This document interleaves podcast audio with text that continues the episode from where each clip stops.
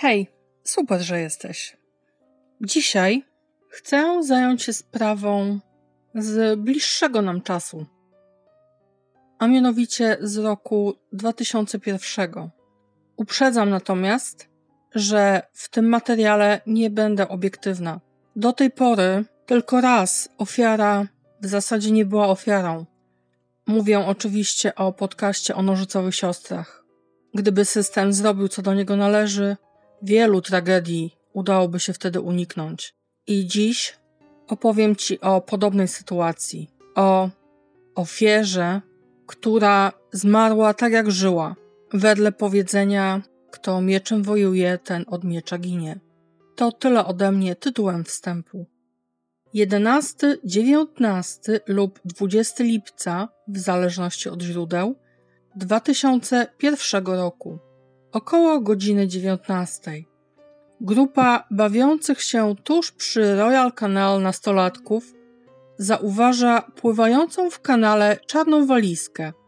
Wiedzeni ciekawością i chęcią odkrycia czegoś fajnego, postanawiają wyłowić ją z wody i zajrzeć, by sprawdzić, jakież to skarby może kryć. Walizka owszem zawierała skarb, którego się jednak nie spodziewali zwłoki. Chłopcy natychmiast pobiegli do domu i poinformowali rodziców o makabrycznym znalezisku. Ci natomiast od razu zadzwonili na gardę. Tak, na gardę, nie na policję.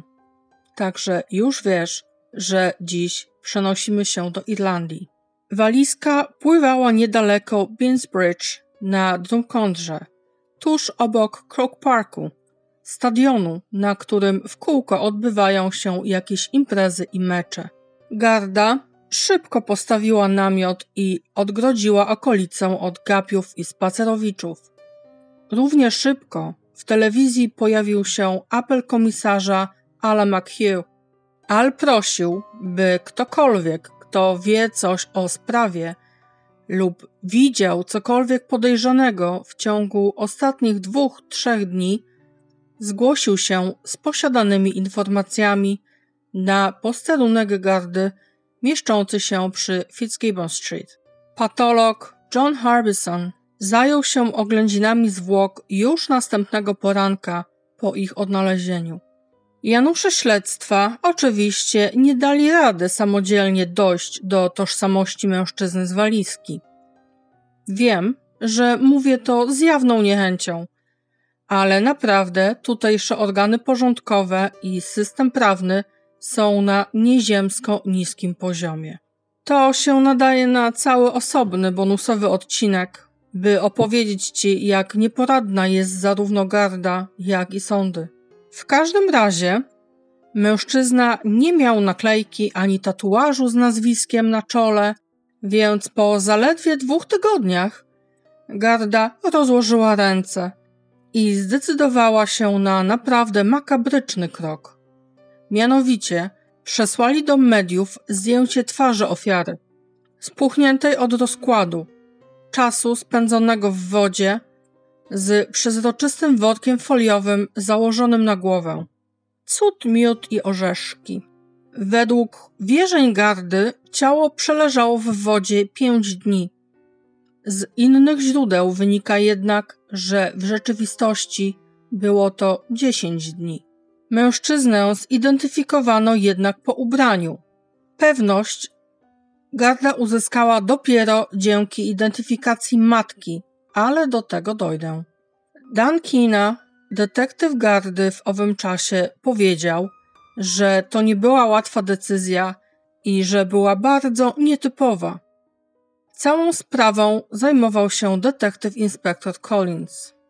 Źródła mówiły, iż twarz ofiary była bardzo zniekształcona, ale nie z powodu rozkładu, tylko tytułem pobicia. Widziałam to zdjęcie i poza opuchlizną nie zauważyłam nic szczególnego. Przy dużym zniekształceniu spodziewałabym się złamanego nosa, popękanych łuków brwiowych z porozcinaną skórą. Tutaj nie zauważyłam niczego takiego. Na bardzo dużym zbliżeniu było widać odrobinę krwi przy lewym nozdrzu. Niemniej jednak mężczyźnie połamano dwie korony zębowe. Po apelu publicznym na gardę zgłosili się nie tyle świadkowie, co osoby, które znały zabitego mężczyznę. Na podstawie ich informacji komisarz Al McHugh powiedział, że udało się odkryć tożsamość zmarłego i skontaktować z jego rodziną w Rumunii. Powiedział także, że na obecną chwilę śledztwa nie mają zgody na opublikowanie danych mężczyzny i czekają na zgodę członków rodziny. Ponieważ udało się zidentyfikować ciało z walizki, udało się także ustalić adres jego zamieszkania. Garda od razu udała się na miejsce, gdzie odkryli, że w domu widnieją ślady przemocy, jak na przykład krew na ścianach. Było także widać, że ktoś próbował trochę to wszystko posprzątać, jednak szybko i niedokładnie. Szeregowy dom szybko został zabezpieczony jako miejsce zbrodni. W środku, poza krwią, poza krwią, garda znalazła jeszcze łyżkę do opon. Śledczy wierzyli, że to nią pobito Adriana. Uznali także, że bito go głównie po głowie – i to spowodowało obrażenia prowadzące bezpośrednio do śmierci. Następnie Janusze śledztwa znów stali w miejscu. W końcu społeczeństwo nie wykonało za nich ich roboty i znów zdecydowali, że najlepszym wyjściem będzie kolejny publiczny apel. Tym razem prosili publikę, by zgłosił się każdy, kto mógł być świadkiem czegokolwiek podejrzanego, co działo się wzdłuż Royal Canal trzy tygodnie wcześniej. Zdecydowano także ściągnąć matkę zmarłego Rumuna, by ta osobiście zwróciła się o pomoc w ujęciu sprawców. Marianna Moraru, 43-latka, powiedziała, że zabójstwo jej syna wyssało z niej całą wolę życia. Tuż przed przylotem do Irlandii 7 sierpnia 2001 roku, czekając w Bukareszcie na wizę, mówiła: Wzięłam tabletki uspokajające. Możesz mnie przeciąć, a i tak nic nie poczuję. Wciąż nie wierzę, że to moje dziecko. Był moim jedynym dzieckiem i teraz nie mam już motywacji, by żyć. Ojciec, Martin Beste, nie był w stanie wydusić z siebie słowa. Adrian Beste był młodym obywatelem Timiszary w zachodniej części Rumunii. Do Irlandii przyleciał mając 19 lat, dwa lata przed swoim końcem w lipcu 2001 roku. Od razu złożył podanie o przyznanie azylu politycznego. Podobało mu się życie w Irlandii. Na co dzień pracował w budowlance, Dwa razy w tygodniu dzwonił do rodziców. Ostatni raz zatelefonował 3 lipca. Powiedział matce, że jest szczęśliwy, że nie ma problemów i że zamierza poślubić swoją rosyjską dziewczynę. Tak przynajmniej opowiadał matce przez telefon. Faktycznie jednak świetnie się bawił i imprezował. Wino, kobiety, śpiew i te sprawy – nie był zainteresowany ani pracą, ani poważnym życiem swoją kobietą. W Timiszarze w Rumunii mieszkało mu się i żyło dobrze. Nie pochodził z biedoty ani nieuprzywilejowanej rodziny, ale chciał spróbować czegoś nowego. I choć władze Irlandii odmówiły mu przyznania statusu uchodźcy, on nadal naciskał, że takowy mu się należy. W końcu wymyślił, że jest homoseksualistą, a oni w Rumunii są ścigani, bo bycie gejem jest nielegalne.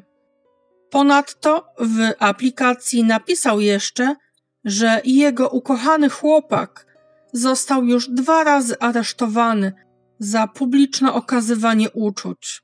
Tego typu skam i kłamstwa w społeczności rumuńskiej były na porządku dziennym a znajomi przekazywali sobie informacje o tej metodzie, by dostać się do Irlandii i otrzymać status uchodźcy. I zanim ktoś mnie zlinczuje, to były słowa jego matki. To, że jest to znane i używane przez obywateli rumuńskich oszustwo. Adrian próbował zresztą i innych oszustw, bo to dobry i uczciwy chłopak był. Pierwszy raz złożył papiery o azyl, posługując się podrobionym paszportem czeskim. Figurował w nim jako Zdenek Hovork. Już po udanej identyfikacji nieboszczyka Garda uzyskała dane jego ówczesnej dziewczyny. Była nią Marina Sorowcewa. Jak się okazało, dziewczyna przebywała w tym czasie w Wielkiej Brytanii. Garda skontaktowała się z nią i poprosiła o przylot do Dublina w celu złożenia zeznań w charakterze świadka. Ta zgodziła się i dobrowolnie przyleciała do Irlandii.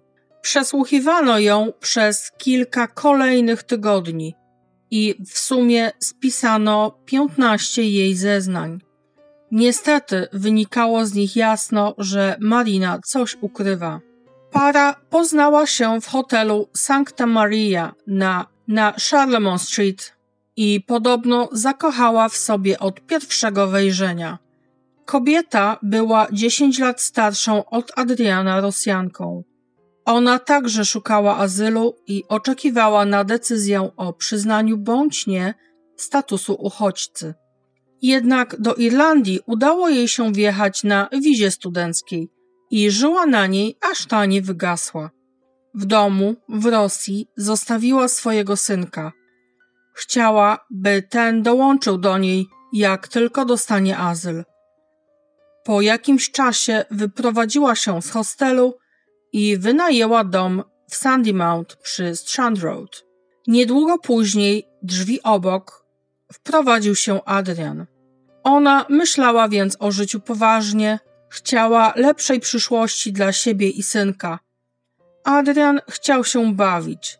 W końcu para zaczęła się kłócić, a kochany synuś mamusi poważnie pobił Marinę. Kilkukrotnie.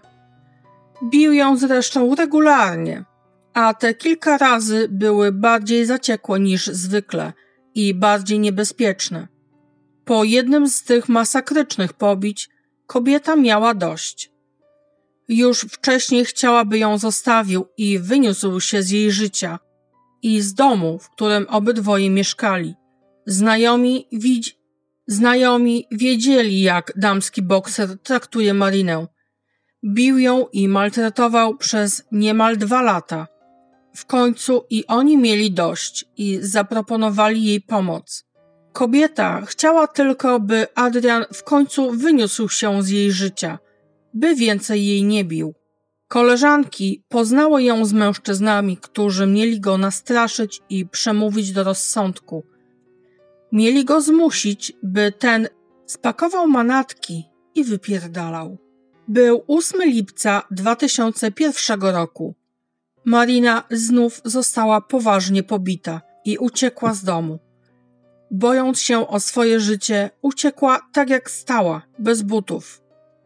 Pojechała do centrum i poszła do Synods Bar na South King Street. Tam spotkała dwie znajome Rosjanki. Widząc, w jakim stanie jest kobieta, zaproponowały, że mogą jej pomóc, ale to będzie kosztowało. Przystała na to z jeszcze jednego powodu. Zwyczajnie bała się o swoje życie. Bała się sama wracać do domu. Po tym, jak koleżanki gdzieś zadzwoniły, kobieta spotkała się z dwoma mężczyznami na O'Connell Street. Igorem i drugim, którego dane nigdy nie wypłynęły. Gdy ci ją zobaczyli, powiedzieli, że pomogą jej za darmo. W drodze na postój taksówek spotkali jeszcze Dmitra. On też chciał pomóc. Wsiedli do taksówki i wrócili na Sandymount do jej mieszkania. Zanim wpuściła ich do domu, jasno określiła, że chce, żeby go wyrzucili na dobre, mają go wyeksmitować. Wiedziała jednak, że bez pobicia się nie obędzie. Mężczyźni przez 15 minut okładali damskiego boksera na łóżku, po czym zwlekli go z niego i posadzili na fotelu.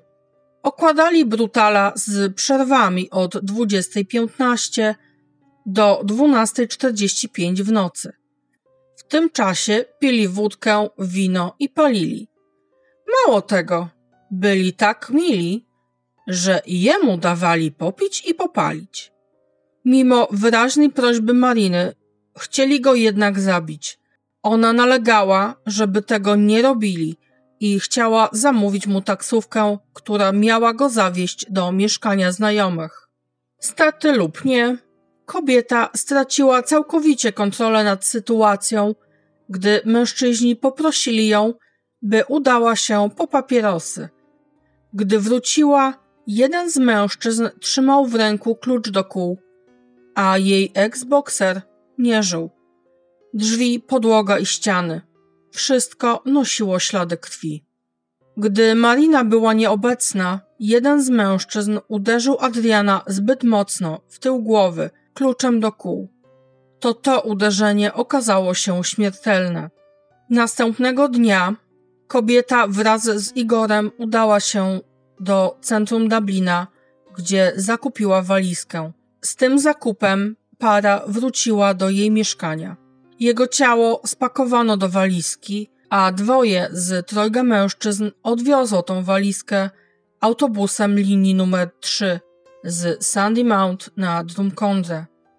Tam, przy stadionie Croke Park, wrzucili ją do kanału. Niedługo później, jak wiesz, znalazło ją kilkoro dzieciaków. Podczas śledztwa matka Adriana tak wypowiadała się o sprawcach i irlandzkim systemie prawnym. Nie nienawidzę ich. Nie ja będę ich sądziła, a uczyni to Bóg. I nie nienawidzę Irlandii. Pokładam pełne zaufanie we władzach irlandzkich, że odnajdą, kto zabił moje dziecko i sprawiedliwość zatriumfuje. 7 września, w piątek, o zbrodnię garda oskarżyła 28-letniego obywatela Ukrainy Igora Derihaka. Igor był byłym funkcjonariuszem policji. To jemu przedstawiono zarzut morderstwa. Pozostałymi osobami oskarżonymi o napaść tym razem byli Dmitrij Semenuk, który oskarżenia usłyszał w październiku. Wyszedł za poręczeniem majątkowym i według pewnych źródeł Valentin Skorelows. Jednak jak mówiłam wcześniej, pewnymi osobami byli tylko Igor i Dmitri. Detektyw sierżant O'Sullivan powiedział, że mężczyzna, który zadał śmiertelny cios, uciekł z Irlandii trzy dni po tym wydarzeniu. Dodał także, że ona wyjechała do Londynu, bo zwyczajnie bała się nie wymiaru sprawiedliwości, a tych mężczyzn. Detektyw O'Sullivan uważa, że jej obawy nie były bezpodstawne. Na temat tej sprawy wypowiadał się jeszcze detektyw Don Kenna. Z jego wypowiedzi wynika, że to jeden z oprychów miał iść zakupić alkohol, co też uczynił. W drodze powrotnej wstąpił jeszcze do siebie i zabrał ze sobą swoją dziewczynę. Razem wrócili do mieszkania Mariny. Dziewczyna oprycha, słysząc za ścianą męskie głosy, poszła sprawdzić, co tam się dzieje. W ten sposób odkryła, że cała trójka okłada damskiego boksera. Przerażona kazała im przestać. Kazała Marinie, by ta poprosiła wszystkich, by przestali. Ona jednak się nie zgodziła. Następnie jeden z nich powiedział, że Adriana trzeba zabić. Tym razem Marina się postawiła i stanowczo powiedziała, że absolutnie nie. Nie wolno im go zabić. Nie mogą tego zrobić. Mogą wybić mu zęby, ale nie zabić. Późniejsze świadectwo tej przypadkowej dziewczyny chyba uratowało kobietę od posądzenia o morderstwo, czy chociażby o zamiar takowego. Obrońcą Mariny był Paul McDermott. Kobieta przyznała się do przetrzymywania ofiary i ataku na niego. Sędzia orzekająca w sprawie, Yvonne Murphy, podczas odczytywania zasądzonej kary powiedziała, że akceptuje fakt, iż oskarżona nigdy nie planowała i nie chciała pozbawić zmarłego życia. Nie to było jej intencją. Oskarżona czuła się bezsilna i nie mogła zatrzymać tego, co się działo, mimo że sytuacja wymykała się spod kontroli. Jestem w pełni usatysfakcjonowana, iż nigdy jej intencją nie było zabicie pana Beste. The accused felt powerless to stop the situation getting out of control, and I am fully satisfied that it was never her intention to have Mr. Beste killed. Sędzia dodała także, że był to pierwszy zatarg z prawem tej młodej matki pochodzącej z kochającej rodziny. Jednocześnie uznała, że przetrzymywanie to bardzo poważna sprawa i w związku z tym czuje, że najodpowiedniejszą karą powinny być trzy lata pozbawienia wolności, ale weźmie pod uwagę, że oskarżona będzie musiała odbywać karę w obcym kraju i w związku z tym skazuje ją na dwa lata pozbawienia wolności. Marinę zamknięto 19 lipca 2002 roku. Zanim się z Tobą pożegnam, pozwolę sobie jeszcze na kilka słów komentarza, naprawdę krótkich. Homoseksualizm w Rumunii był nielegalny od 1968 roku. Nie wiem, jak jest na chwilę obecną. Wiem, że w latach 2000 aktywiści chcieli to zmienić, ale czy im się udało, nie wiem. Z informacji, do których dotarłam, mężczyźni, którzy nieszczęśliwie pobili naszego damskiego boksera, dostali po 3 i 4 lata. Natomiast trzecia osoba, ta, która zbiegła z Irlandii, podobno przebywa na Litwie. Garda skontaktowała się z miejscową policją i podobno ta osoba została przesłuchana, a jej zeznania zostały przesłane do Irlandii. Twierdził on, że nie brał udziału w żadnym pobiciu, mało tego, nie zna nawet osób, o które jest pytany. Cóż mogę dodać? Tragedia, owszem, tragedia i to dla kilku osób. Może gdyby tych troje wataszków ograniczyło się jedynie do pięści, tak jak było na początku, to ten bądź co bądź młody chłopak, mający w sumie całe życie przed sobą, może czegoś by się nauczył.